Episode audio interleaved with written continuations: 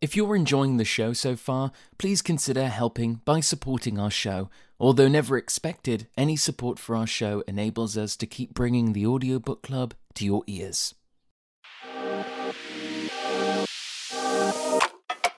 Thank you so much for tuning into the show and welcome to season 2 of the Audiobook Club with John York. The Audiobook Club, partnered with Pro Audio Voices, celebrates audiobooks, the amazing people and teams who make them happen, as well as the various talents behind storytelling. To learn more about Amplify and other opportunities to grow your sales, platform, and audience, head over to proaudiovoices.com and listen out for a short but informational advertisement within this episode. Let's start the show. Hello and welcome to the Audiobook Club. In this week's episode, we're so lucky to be joined by audiobook narrator and prepper Finlay Stevenson. Finlay, it's so lovely to have you join us on the show. How are you today? I'm well. Thank you so much for having me. Oh, thank you for coming on and taking the time. I really do appreciate it. Um, as is tradition on this show, I'd love to start by asking you how you first began your journey in this crazy world of audiobooks. Sure. Well, I think, like a lot of people, the pandemic happened and you know actors couldn't go into theaters anymore on sets and stuff like that and so it happened probably for me around june of 2020 i think and I actually had been wanting to get into audiobook narration for a, a while before that. I mean, like probably 10 years ago, I started thinking about it. Um, and at that time, I was told by some people on both sides that the like the theater world and the audiobook world or the I'm doing air quotes actor world and the narrator world didn't like to play well together, uh, which is hilarious to me now because I've never found a more inclusive community than with audiobooks. But because I was hearing that so often at that time, I didn't really pursue it. And so when the pandemic happened and I was working from home, I just had a lot more time. And I cannot remember how I saw like a little Facebook something come up. I think it was for Elise Arsenault's Great Audiobook Adventure. Um, and I just had the time to do it. So I thought, why not do it? Uh, and so I participated in that course, which is great. And that's how I started really. I mean, my favorite I'm I'm trained as a theater actor and my favorite part of every play production is always the first week where you sit at the table and read through and kind of do your homework, you know, uh, and get to know everybody. And so narration is basically that, right? Except I get to play all the parts. Um, so it's a really nice fit for me. And then as a prepper, I really wanted to get out of my nine to five day job. And so while I was trying to get started with narration, I thought I'll try to replace the nine to five and like supplement that narrator income doing prep work. And that just kind of went a little bit crazy.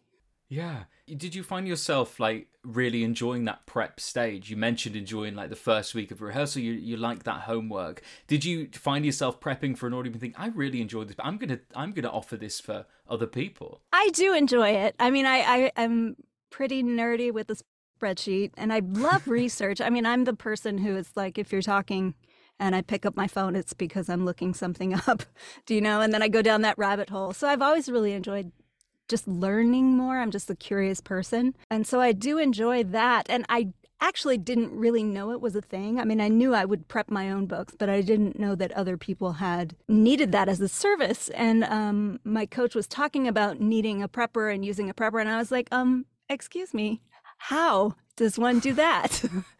uh, and whoever she was going to use fell through. So she offered the opportunity to me, and I really enjoyed it. So yeah, it, it satisfies both parts of the brain, you know? Well, I have more prep questions coming up, um, if that's okay with you, because I'm uh, really interested. We love talking about prep on this show, um, which, mostly because I struggle with it so much. I like to take as many uh, pieces of advice and tips as possible. Sure. yeah, my pleasure.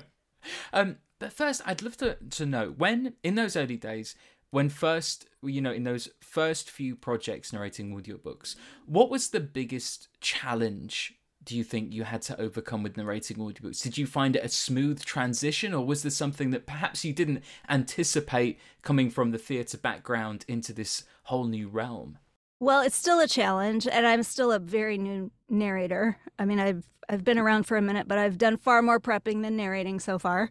Um, so I don't want to come off as some sort of expert. But for me, what was the challenge and is still the challenge is the networking aspect.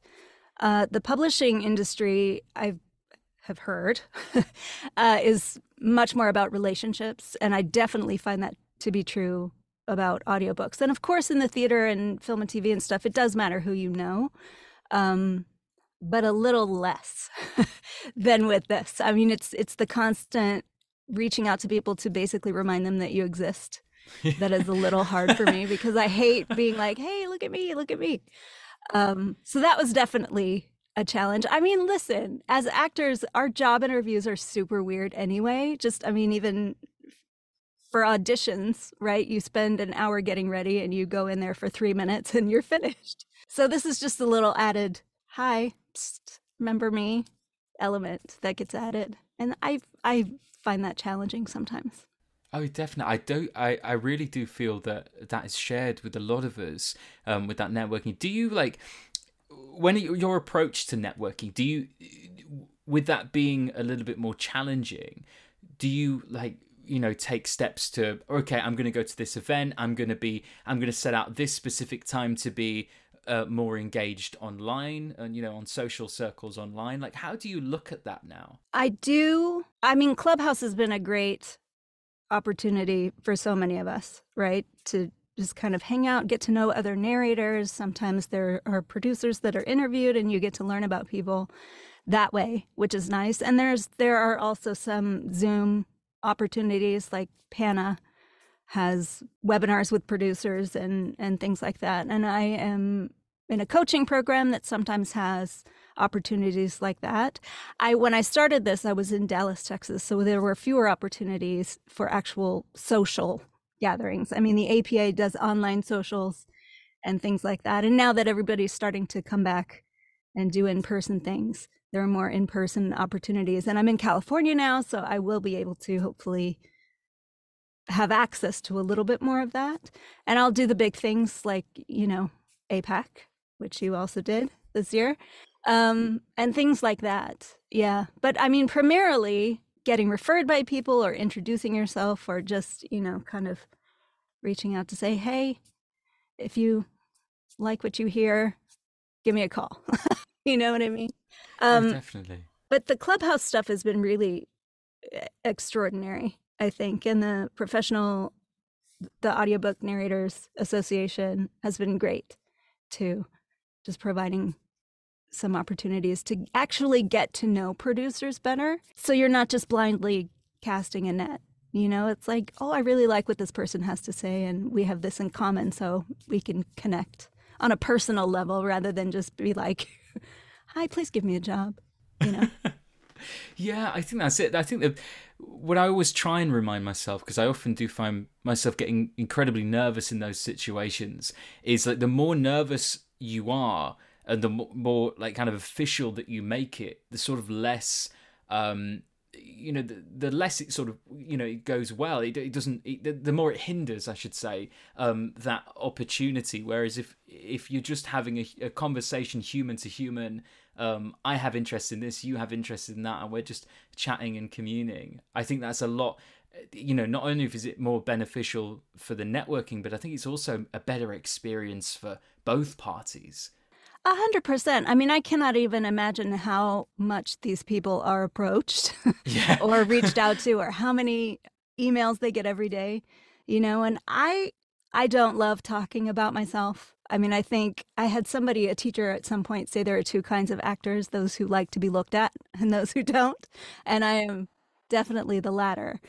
Um, so, you know, whenever I can take a friend, I'll do that and talk about the friend. Or, eh, I mean, I just have learned to get out of myself by asking other people to talk about themselves. And a lot of the time they like that. so. yeah, yeah, definitely. I really resonate with that. Um, when prepping for clients, when doing, you know, either manuscript prep or, or audiobook prep, you do um, all the variations. What is your routine when setting down, when starting a prep a book? Do you do it all in one go? Are you working a little bit throughout the the week, for example? Like, could you take us through a little bit of a an oversight of what your routine looks like when prepping? Sure. I mean, obviously, it depends on scheduling and who needs what when and how much advance notice you have and what kind of job it is. So there's a, a lot of variables that way. If it's a straight pronunciation research job, I might actually run it through Positron first to to have some help picking up these unusual words, and then as I'm reading it, if I find more, I'll add to it. Um, when it's fiction, I tend to try and do it in the first read. Um, in the beginning, and when I'm prepping for myself, maybe I'll read it first and then go back and prep. Uh, when I'm prepping for other people, I tend to just do it all of a piece. It's easier for me to keep track. So I'll just read through a chapter and then go back and summarize it and then move on to the next one. And anytime there's a character detail or a vocal quality or whatever that is, I'll pull that out and list it. Uh, so, just as a general note, for fiction, I will do chapter summaries, character descriptions. Um, I will pull out unusual words or hard to pronounce words, or like if it's totally fiction and the character names and places are made up, I'll have a list of that. Sometimes I'll get some help from the producer or the author or even the narrator um, up front. And other times I'll just say, hey, this is my best guess. Please confirm with whoever's in charge of making decisions. Um, and I mean, a couple of times I've given like visual pictures if something is really heavily described, and I think, oh, that's a lovely image. I'll look for a picture of it. It just depends on how much time there is. But I try to work up a flow by just doing it as I go. I find that to be the most beneficial for me. Um, other people I have heard read it first and then go back and really tuck in. I can't help myself when prepping the the project, you know, my my narration projects. And it's like if I'm if I'm going through it for the first time, I can't help but highlight. I can't help but make notes. Um, and I must admit, it's I'm not as fond as that of that process as perhaps I should be. Um, do you have any any sort of tips to make it a little bit more of an enjoyable process, perhaps, for people who are sharing my point of view? I do find doing it the first time through is helpful for me because I'm not as familiar and so I might not skip. Like if I read it straight through once and then go back, I'm like, well, I already know things. And if I'm prepping for my own work and I know that it's lodged in my memory or whatever, and I don't necessarily need to write it down, then I'll keep going. Um, but when I'm prepping for other people, I just I I don't know. I think what's the most helpful for me is to just turn on the curiosity part of my brain. Um, and just get really interested in who these characters are, what the connection is to each other. Uh, another thing that I have found helpful, I got from Andi Arndt, and she says that when she does it, she'll she or if she asks somebody to help her, she wants one sentence for every chapter about why is this chapter in the book. So that might be helpful to just kind of switch your perspective a little bit. Um, if you have a hard time gathering details, if you at least know why the why this chapter is here, why it's necessary, what it does to build the story, or whatever that is, that might help. I think what might make it difficult for some people is if they're just in this singular mindset like this is how i read a book and if you can just throw a little tweak in there to just open up your curiosity a little bit i think that is helpful oh yeah definitely I, yeah that makes sense i love that idea of i love the idea of just switching your mindset to things because i think it i mean because you you can apply that to so many things in in life you know not just, just not just the industry and i think that it just it's so I don't know, it's comforting to know that we have control over how we feel towards. yeah. And I mean, like if I'm highlighting dialogue, because I will color code the dialogue per character, and I will try to really, you know, it's those theater games. If you were a color, what color would you be? I try to make it somehow related to that character. So if they're a little bit sad, then I'll give like a sort of gloomy blue for their lines or whatever, just little things like that. Or I'll ask myself, okay, archetypally, what archetypes fit this person? Are they a mother? Are they a judge? Are they a goddess? Are they a, you know what I mean? Just anything to kind of skew it a little bit to perk up my brain. Yeah. I think that's great. Do you um after working on you know with stories in varying capacities over time has it raised the bar for you for what makes a good story? Has it like has it changed the way that you consume, you know, as a as a reader just in general, working on on so many? That's a really good question. I'm not sure it's an easy one to answer. I think it definitely has refined my palate, like my my taste level. I can I I when I'm reading this way and I like something, I probably like it more than I might or I'll remember it longer. It will stay with me more.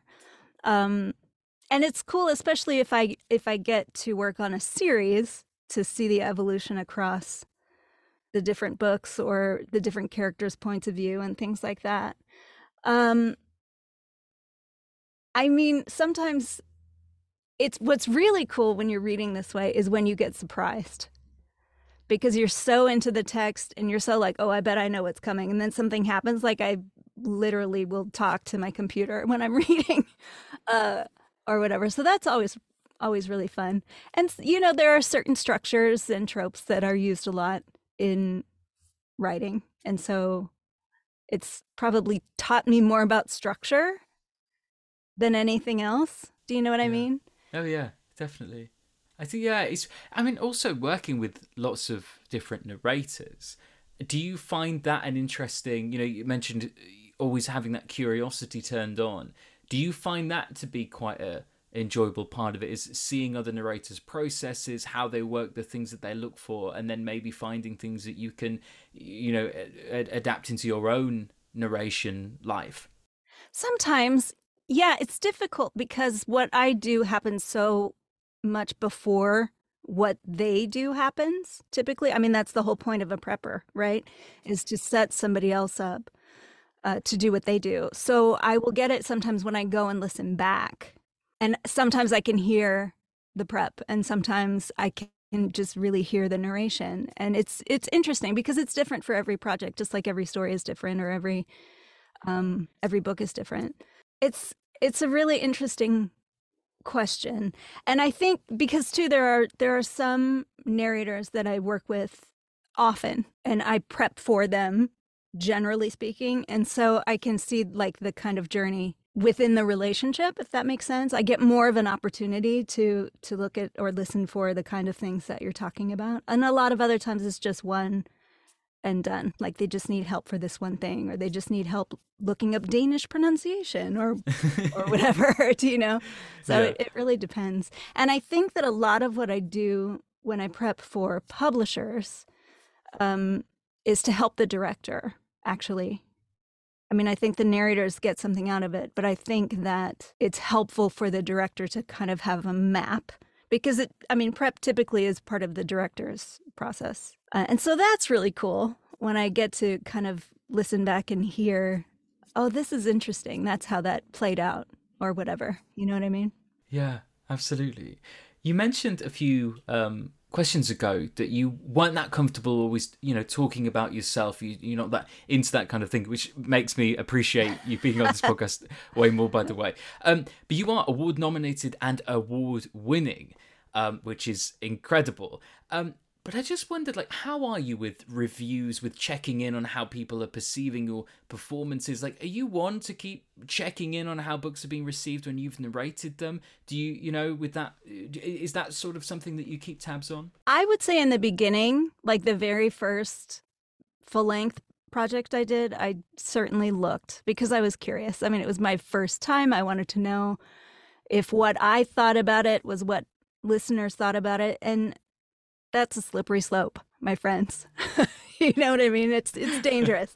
I mean, the other day actually, I can't remember what I was looking for and I accidentally found some Facebook post that gave me a scathing review. And that was rather jarring, especially because I hadn't been looking for it, I think.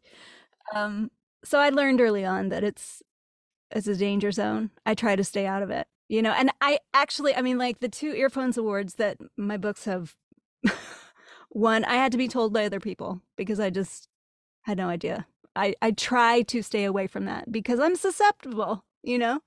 I'll really get it in there. And then once it's in my head, I can't get it out. So I, I trust people who love me. If I'm really curious about something, I'll ask them to look and give me what they think will be constructive or helpful or just the nice things, depending on the kind of day I'm having. Um, but generally speaking, I try to kind of stay away from it. And it's it's easier than you would think because you do the work, you move on to other work, and then the book comes out. Do you know, so there's a little bit of space, which is different from being in the theater and having an opening night and then having a review come out and then having three more weeks to do it or whatever. Um, so it's a little bit easier in this part of the industry, I think, to kind of cool it with with re- looking at those reviews. Yeah, definitely. I think it's smart because I think some of them, as well, because obviously they're just people's opinions, and they also contradict other reviews on the same book, um, which isn't always isn't always helpful. Um, the worst worst thing that happened to me with reviews was I had a lady email me um, so she must have Googled, found my website, oh, emailed, oh, used yeah. my contact form, and emailed me. And she was annoyed because of a particular direction one of the characters took in the pre in the last of the series. Oh like, dear! I have nothing to do with that. I didn't like... write it, ma'am. yeah, I mean, I will read AudioFile, do you know, over Audible, or uh, I don't like library journal, like something like that, which mostly exists for the listener or the reader to judge whether they might want to try something.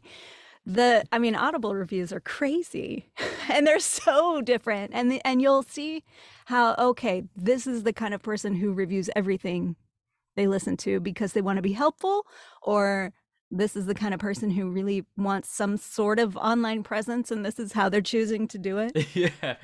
Um, so I it's just dangerous for me. no, I'm with you on that one. But I Do can't you, um... believe she sought you out. That's nuts. I know it was. It felt like a little bit of an invasion of privacy. Yeah. Although it wasn't because it was. I mean, to be fair, if you're going to contact me, the contact form on your website is probably the way to go about it. Sure. Um. So I can't really complain too much. It was just a little bit jarring. Um. And it happened like three years ago, and I'm still not over it. That's how. that's how sensitive I am to that. I hear you. I hear you. This like this accidental Facebook comment is just sitting right here in this part of my brain. Who knows how long it'll pay the rent? Yeah, exactly. Do you um this is a bit of a broad question. Do you have any favorite genres to work on? Do you have any genres in particular that perhaps you enjoy, you know, in your own time or when a book comes out, say, you know, if you get offered a book or you get a get an audition for something and you think, "Oh, this this is going to be this is going to be right up my street." Something that surprised me when I started doing this, I think, is how much I love middle grade fiction, especially middle grade fantasy. I mean, listen, everyone is a fan of the Harry Potters and you know, the Madeleine L'Engles and that kind of stuff. But I I prepped a book called Osmo and the Eightpenny Woods by Catherynne M. Valente which I re- recommend to every. I mean, at the time, I was like, "This is the greatest book I've ever read," and I was doing it because there was it's fantasy and there were other worldly characters, and I just was doing it for character help for uh, the narrator, who's Heath Miller. Go listen to it; it's great. Um, and it just, I don't know if it's something about the 11 year old in me that missed out that is now like getting fed by that kind of story. Um, but I think right now that's my favorite. And I always love, um, whether it's listening or narrating or prepping or whatever, I love like a good historical fiction. Just if there's, I always say, if there's corsets and dialects, I'm in heaven. And if you throw in a dragon, it's even better. You know what I mean? But I really, I just love good writing. I mean, I've been doing prep on a couple of light novel series that have been turned into anime like they're um, from Japanese authors.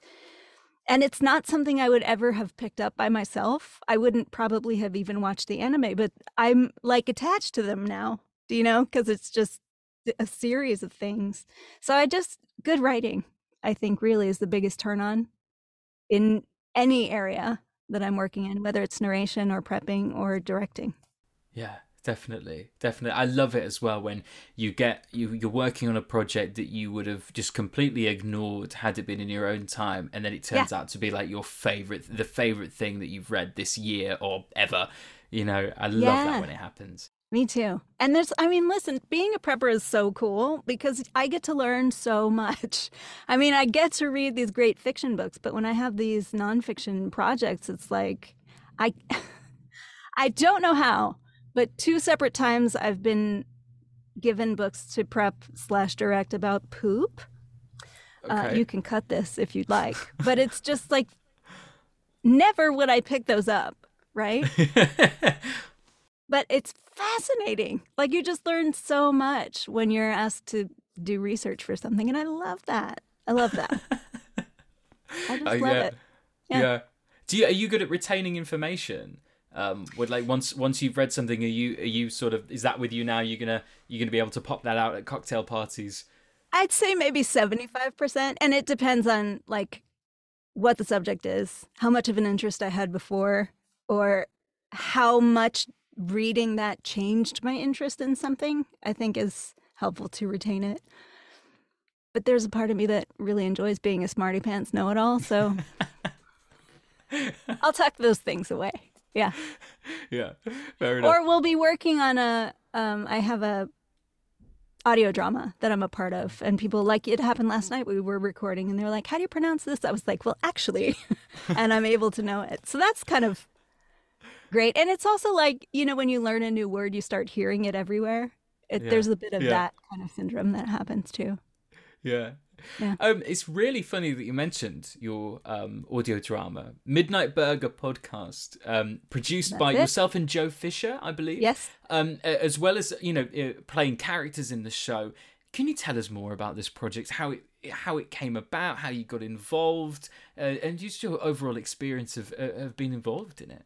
Oh my gosh! Thank you so much for asking. I love it so much. Um, it like many other things, was born of the pandemic. Joe Fisher, who is my partner, and he's the creator and writer, um,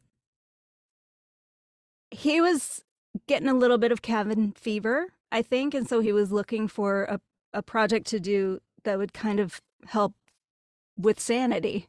You know, yeah. like I think it hit a lot of us, right?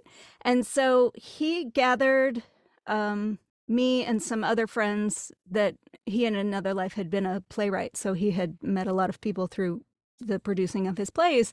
And we did a shorter project called omega station which i just i think it was three episodes. Uh, and we just did that um, kind of for fun. And you know he had a friend that put it in his feed. And it we had such a good time with it that we decided to do something more long term and so Joe came up, I mean, I don't know. He's just a crazy genius. uh, so it's kind of difficult difficult to explain what it is, but it's a sci-fi, it's comedy. It's basically about this time traveling, dimension spanning diner that shows up at a different place in the multiverse every day at six o'clock to see what happens. And early on, it's like there's either a situation where somebody somewhere needs help or something somewhere is trying to kill them and they just kind of navigate that. Uh, but we're in our third season and it's just getting better and more fun.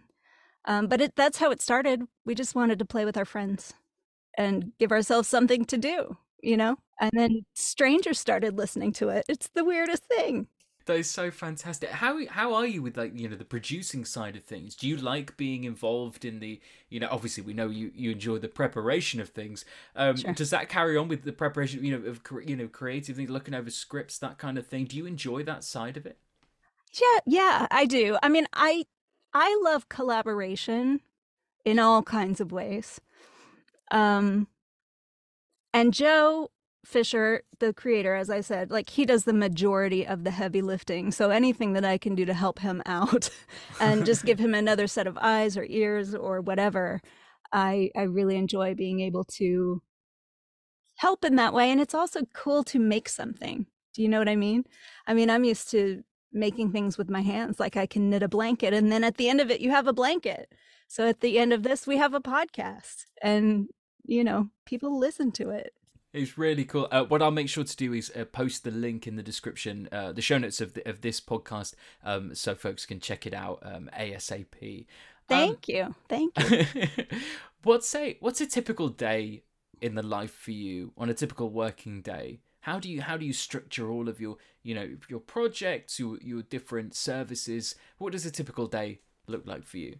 Well, I think the beauty of this whole business and of doing a few different pieces of it is that there's not I mean I tried desperately for a very long time to get out of my 9 to 5 structure, right? Um not because I didn't like other people telling me what to do or setting my hours or going to an office or whatever. It just didn't feed me. Uh, and so I'm lucky enough to be able to kind of set things up in a way that f- I find fulfilling. Um, and it depends on what other people want. I mean, like last month, the prep schedule was bananas, and I basically was prepping all the time. And because I work from home, it can be difficult to separate when you start and stop working from when you do other things. Um, and I had a couple of last minute jobs that got slammed in there. And so sometimes I'm just in here prepping for massive amounts of time. And then this month, it's cool that there's been a little bit more of a directing focus. Um, and then within that, I have done a little bit of narrating. I would prefer probably to get some more narrating in there too, because it's what I like doing the most. Um, but I I love the variety of being able to do this prep job and then this directing job and then narrate this kid's book and then you know um, I probably start working around nine or 10, depending on the day. And I try, I have to remind myself to take breaks so I'm not just sitting down all day long. That's probably the hardest part, especially if I'm really getting into something that I'm reading or whatever. Um, and then I'll stop to, you know, have dinner and then kind of unwind with Joe and remember there's other things to do outside the booth but I'm still I'm still trying to navigate and learn the balance, and it's different every month because the projects are different. Yeah. I was going to ask, coming from a, a, you know a nine to five structure, um, I, I don't know what you did before, so I don't know if it was a leave it at the office kind of thing. It may not be, so I do apologize if if that wasn't you know if that's the case. Um, But like, how do you find?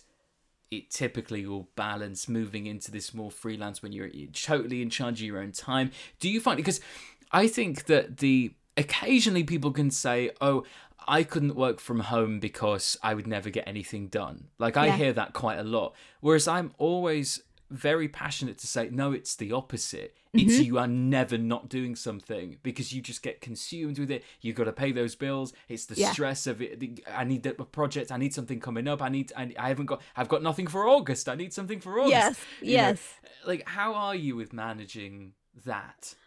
What I did before, I worked in um, higher education. So I was an administrative coordinator at a university. Um, but my temperament and just the way I am as a worker is I don't really leave it at the office. so, and that's, you know, probably something that I need to learn to manage better and I have I have definitely made some changes in that regard. Um, I think what helped me, I, I, I have been an actor forever. I mean, thirty years basically, right? Um, but I also have been very nervous about paying the bills and food and shelter, and you know, um, not getting stuck, worried about the lights being turned off and whatever. So I have had that survival sort of job that whole time. This is the first time that I really have transferred to this freelance sort of lifestyle. And I think what helped me to do it, uh, there's a couple of things. The first thing is that there was a big period of overlap. So I started prepping for sure in 2021, maybe at the end of 2020. It's hard to remember. And I just left my job my nine to five survival job this year. So there was a period of overlap where all of that income coming in was separate. I was able to just use it to put into the career or put into the bank. And I know that that's a luxury that not a lot of people have. If I didn't have that, I think I would be much more nervous right now that I actually am. Do you know? Um, but it's a big change going from having a steady salary, regular health insurance, all of those things. Even if you don't enjoy the work, having that kind of consistency is helpful and nice. So I guess the second thing that helped me is that I, as I said earlier, I moved to California and I moved in with my boyfriend. And so I'm not responsible for every single bill that is paid. So I get a little cushion that way, which again is a luxury that not a lot of people have. But I think the only way that I'm not completely freaking out all of the time now is that I just front loaded it a little bit, if that makes okay. sense. Yeah. And because of that, I am able to know that I have one or two months covered so that I don't have to freak out right now about July. I can freak out right now about September, if that makes sense. Do you know what I mean? And it depends. I mean, like this week, I was thinking, wow, I really haven't had as much prep work as I have in the past. And is that going to be problematic? What's nice about it, too, is that most invoices are 30 days. So by the time I submit an invoice, a month goes by and I'm like, "Oh no, what am I going to do?" And I'm like, "Oh yeah, there's that that's getting paid." So it's a whole it's it's an adjustment and it takes getting used to and I realize that I sit from a privileged place in being able to give you the answers that I just gave and that not everybody's got that. And I don't expect to continue to be able to front load everything do you mm. know? So I think it'll yeah. probably catch up with me. But I think that's another reason why I've sort of diversified, right? And I don't have everything in the narration basket, and I don't have everything in the director basket, and I don't have everything in the prep basket. That's that's my insurance policy, I guess, is having these little buckets to dip into. Yeah, I think it's a very smart insurance policy also. Um, when when not working, uh, when not in the booth, what could we what can we most often find you up to? I love to look at television. I mean, I I mean, one reason I love to do this is because I think we're made for stories, right? So in some form or another, I want to just indulge myself in stories. Um, I have very grandmotherly hobbies. I like to knit a lot. Um, and it gives me something to do while I'm watching all of the television so that I feel that I'm being productive.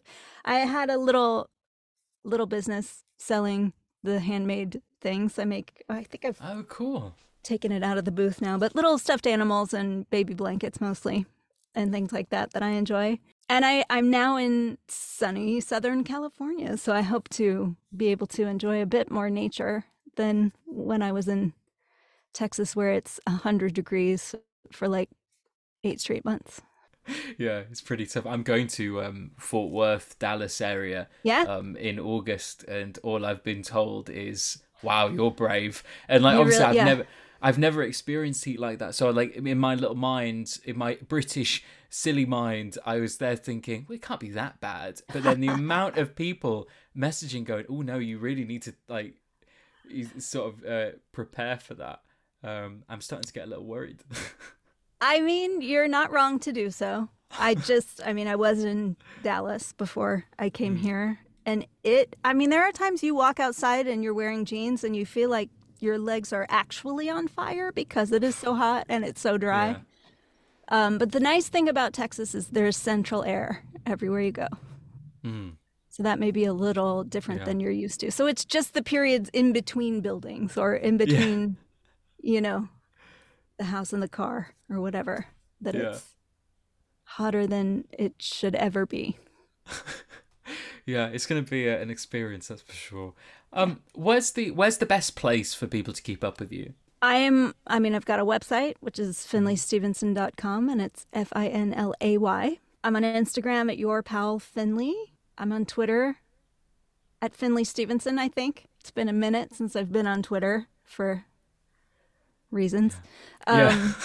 you know, I think that's that's it. My yeah. my contact information is on my website, so if anybody's looking to get a hold of me, they can find that. Except, don't send me your reviewer stalker, please.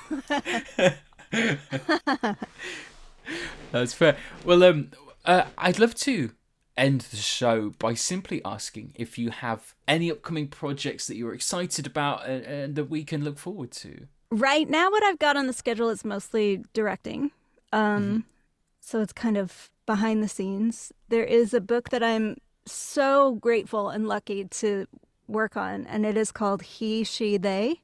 It's by Schuyler Bailar, who is a trans masculine swimmer um, and does a lot of public speaking and activism. And uh, it's just a lovely sort of instructional resource for, you know, how to be an ally and a better human, you know? Um, and so I'm excited about that. That is coming out later this year, I think, from Hachette. Um, and I'm about to start my first directing job for Penguin Random House, which is very exciting. Very nice. The Sham. Um, and I, you know, just got some dates finalized, so I still have to tuck into that script and yeah. and look into it. I have a little children's book called Rabbit, Rabbit, Duck, and Big Bear, which is coming out I think July fourth, and that's what's next for me. And then just always Midnight Burger is ongoing, and yeah. it's a good time. Fantastic. It's a good time. Well, that just about brings us to a close for this episode of the Audiobook Club. Um, all of the links to uh, social media, website, projects uh, mentioned will be linked in the show notes. Uh, thank you so much for tuning in, and of course, another thank you to Finlay for joining us. Thank you so much. Thank you so much. I appreciate your patience. I know it took us a while to get here, so I had a great time. Thanks. It was worth it. Frustrated by the royalty rates for your audiobook? Annoyed that when the digital distributors say 70% royalties, they actually mean 70% of 50% or 80% of 70%, neither of which is an actual 70%. Wishing there was a way to cut out the middleman? Yet, you want your audiobook listeners to have a smooth and positive experience, and a direct download sale from your website won't deliver that. We at Pro Audio Voices hear you. Out of our commitment to our author clients, we've created Amplify, a program that provides an actual 65% of the sales price that you set, that gives you access to your customers' names and emails so you can reconnect with them, and keeps you in the driver's seat. Check it out at proaudiovoices.com. You'll find Amplify in the marketing menu. Thank you so much for listening to this episode of the Audiobook Club. This episode was sponsored by Pro Audio Voices. If you have a story you want to bring to life, head over to proaudiovoices.com to get in touch with industry professionals that can take care of every step of production, as well as offer support and guidance with marketing, growing your brand, and boosting your sales. Once again, that's proaudiovoices.com. Thanks for listening.